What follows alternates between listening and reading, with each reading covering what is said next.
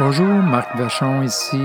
Nouveau podcast où je vous parle aujourd'hui d'ennui, de créativité et de smartphone. Curieux mélange, n'est-ce pas? Imaginez la situation suivante. Vous vous retrouvez à la pause au travail ou vous attendez quelqu'un dans votre automobile ou encore vous, euh, vous êtes au lunch le midi ou parfois même dans plein milieu d'une conversation ou peut-être même en vous réveillant la nuit. Qu'est-ce que vous faites? Si vous êtes comme Beaucoup, beaucoup de gens, vous allez prendre votre téléphone portable, consulter vos emails, surfer sur vos médias sociaux. Saviez-vous qu'en moyenne, une personne vérifie son téléphone cent cinquante fois par jour? Sans nous en rendre compte, quand on fait ça, notre attention est happée carrément par les pièges que nous tendent les milliers d'ingénieurs de Facebook, Google, YouTube, et cetera qui travaillent très fort pour attirer notre attention.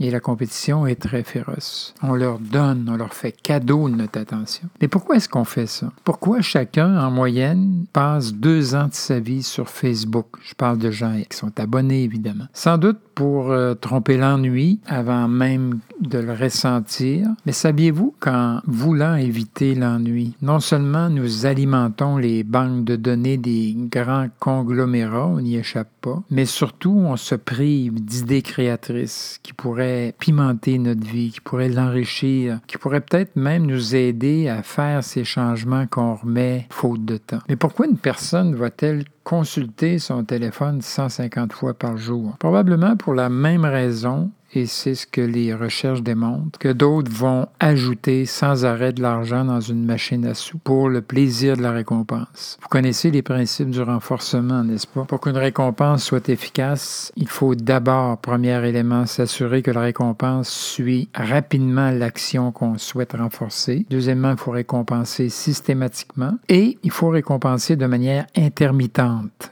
c'est-à-dire pas tout le temps, pour éviter que le comportement s'éteigne. Alors, comment notre téléphone portable se compare-t-il à une machine à sous? Tristan Harris, qui est un ancien designer pour Google, disait « Nous jouons à une machine à sous quand nous sortons notre téléphone pour voir les notifications qu'on a reçues. Aussi, quand on consulte nos emails pour voir ce qu'on a, si on n'aurait pas reçu quelque chose de nouveau. On joue à la machine à sous quand on glisse notre doigt pour faire défiler le flux Instagram puis voir quelle photo vient ensuite. Ou quand on fait glisser les visages vers la gauche ou la droite sur des applications de rencontres comme Tinder, par exemple, pour voir si on a eu un match.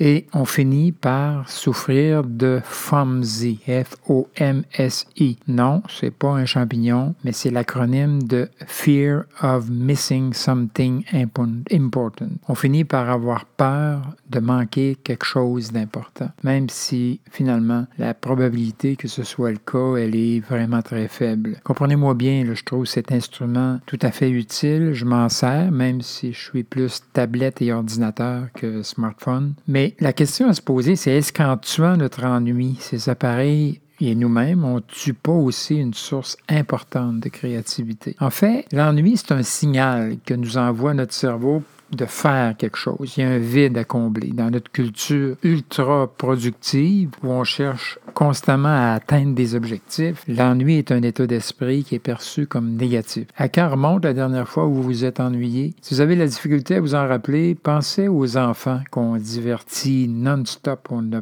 pas qu'ils s'ennuient, il y a la jeune génération maintenant qui est branchée en permanence. Toute la technologie actuelle est un atout extraordinaire pour améliorer notre efficacité, c'est certain. Mais son utilisation exagérée nous empêche aussi d'aérer notre esprit, de laisser notre esprit respirer et d'être inspiré. L'ennui ouvre les portes de notre créativité, permet à l'occasion de découvrir des réponses à des questions, entre autres, qu'est-ce qui me manque? Ça permet de trouver des solutions à des problèmes. Vous savez qu'il y a beaucoup d'écrivains et de chercheurs qui se font demander où est-ce qu'ils puisent leurs idées et souvent ils vont répondre que l'inspiration vient quand ils vont laisser leur esprit vagabonder. Dans une étude récente que je lisais, des chercheurs ont testé le lien entre l'ennui et la créativité. Ils ont demandé à quatre-vingts personnes de faire des tâches ennuyeuses. Par exemple, on leur demandait de copier ou de lire des numéros dans un annuaire téléphonique. Rien de très euh, stimulant. Puis, ils leur ont présenté des gobelets de plastique en leur demandant « Pouvez-vous nous trouver le plus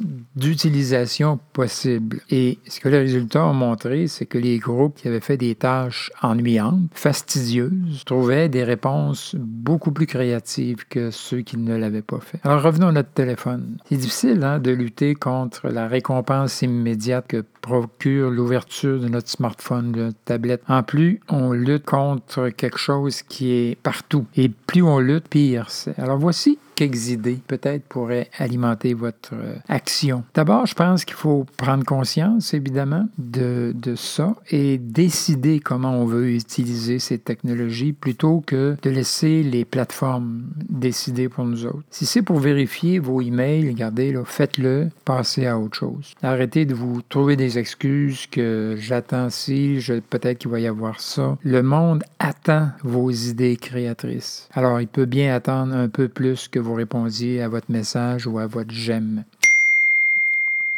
Oups, désolé, je viens d'avoir une notification d'un email entrant. Désactivez les notifications automatiques entre telle et telle heure. Moi, je me sens un peu comme, quand je réponds à ça, comme un chien de Pavlov à chaque fois qu'une cloche sonne. Pas vous? Tenez pas toujours votre téléphone en main. Mettez-le dans votre sac. Des fois, juste le fait qu'il soit un peu plus loin fait qu'on n'entend pas certaines notifications et qu'on est moins porté à le prendre. Plus vous résistez consciemment, et ça, c'est une décision qu'on prend, à l'envie de regarder ou de consulter votre téléphone à la pause ou en faisant la queue ou à la cafétéria ou, ou même en plein milieu d'une conversation, ça arrive, plus cette habitude-là va se prendre, plus la voie neuronale va se développer, si vous voulez. C'est comme ça qu'on développe une habitude. Dites-vous que vous aérez votre cerveau puis vous lui permettez de respirer. Ça lui fait du bien. Pour vous distraire d'un travail qui demande de la réflexion, faites une pause, regardez par la fenêtre, griffonnez sur une feuille. On pourra parler longtemps des griffonnages qui sont perçus par la majorité des gens comme une perte de temps. Mais sachez qu'en ne faisant rien, vous êtes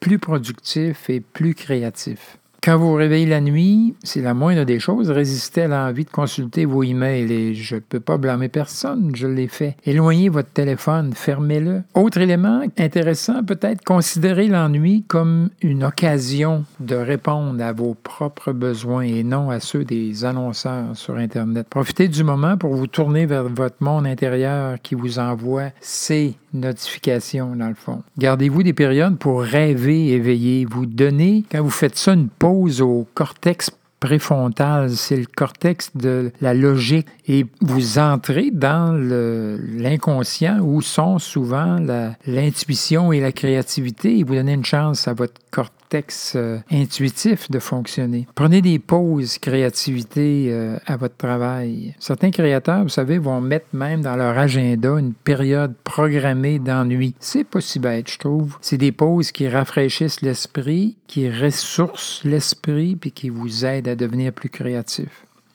Aller marcher sans téléphone, des chercheurs de Stanford ont très clairement démontré la supériorité de la pause marcher sur la pause assise à son bureau pour déclencher des idées créatives. Alors, si vous avez la chance de marcher dans la nature où, il y a, où les réseaux ne vous rejoignent pas, ben vous gagnez par défaut. La prochaine fois que vous vous asseyez sur un banc dans un parc pendant quelques minutes, prenez le temps de fermer votre téléphone, votre tablette, votre livre même ou tout autre accessoire qui vous distrait de l'endroit où vous êtes et du moment que vous vivez. Et laissez errer vos pensées. Non seulement vous allez regagner un peu, beaucoup même, de ce temps précieux qui nous fait tous si cruellement défaut et qui nous sert souvent d'excuse pour ne pas faire ce qu'on veut faire, mais vous laisserez une chance à votre inspiration créatrice de s'exprimer. Vous savez, Einstein disait, la logique nous amène de A à B, mais l'imagination va nous amener partout. D'ici la prochaine fois, portez-vous bien, bye. N'oubliez pas de nous laisser un commentaire si le cœur vous en dit, ça nous fait toujours plaisir. Et je vous invite à consulter le site oser changer point com, O S E R C H A N G E R point com, où vous allez retrouver des centaines d'articles de psychologie appliquée sur le changement, et cetera. Au plaisir!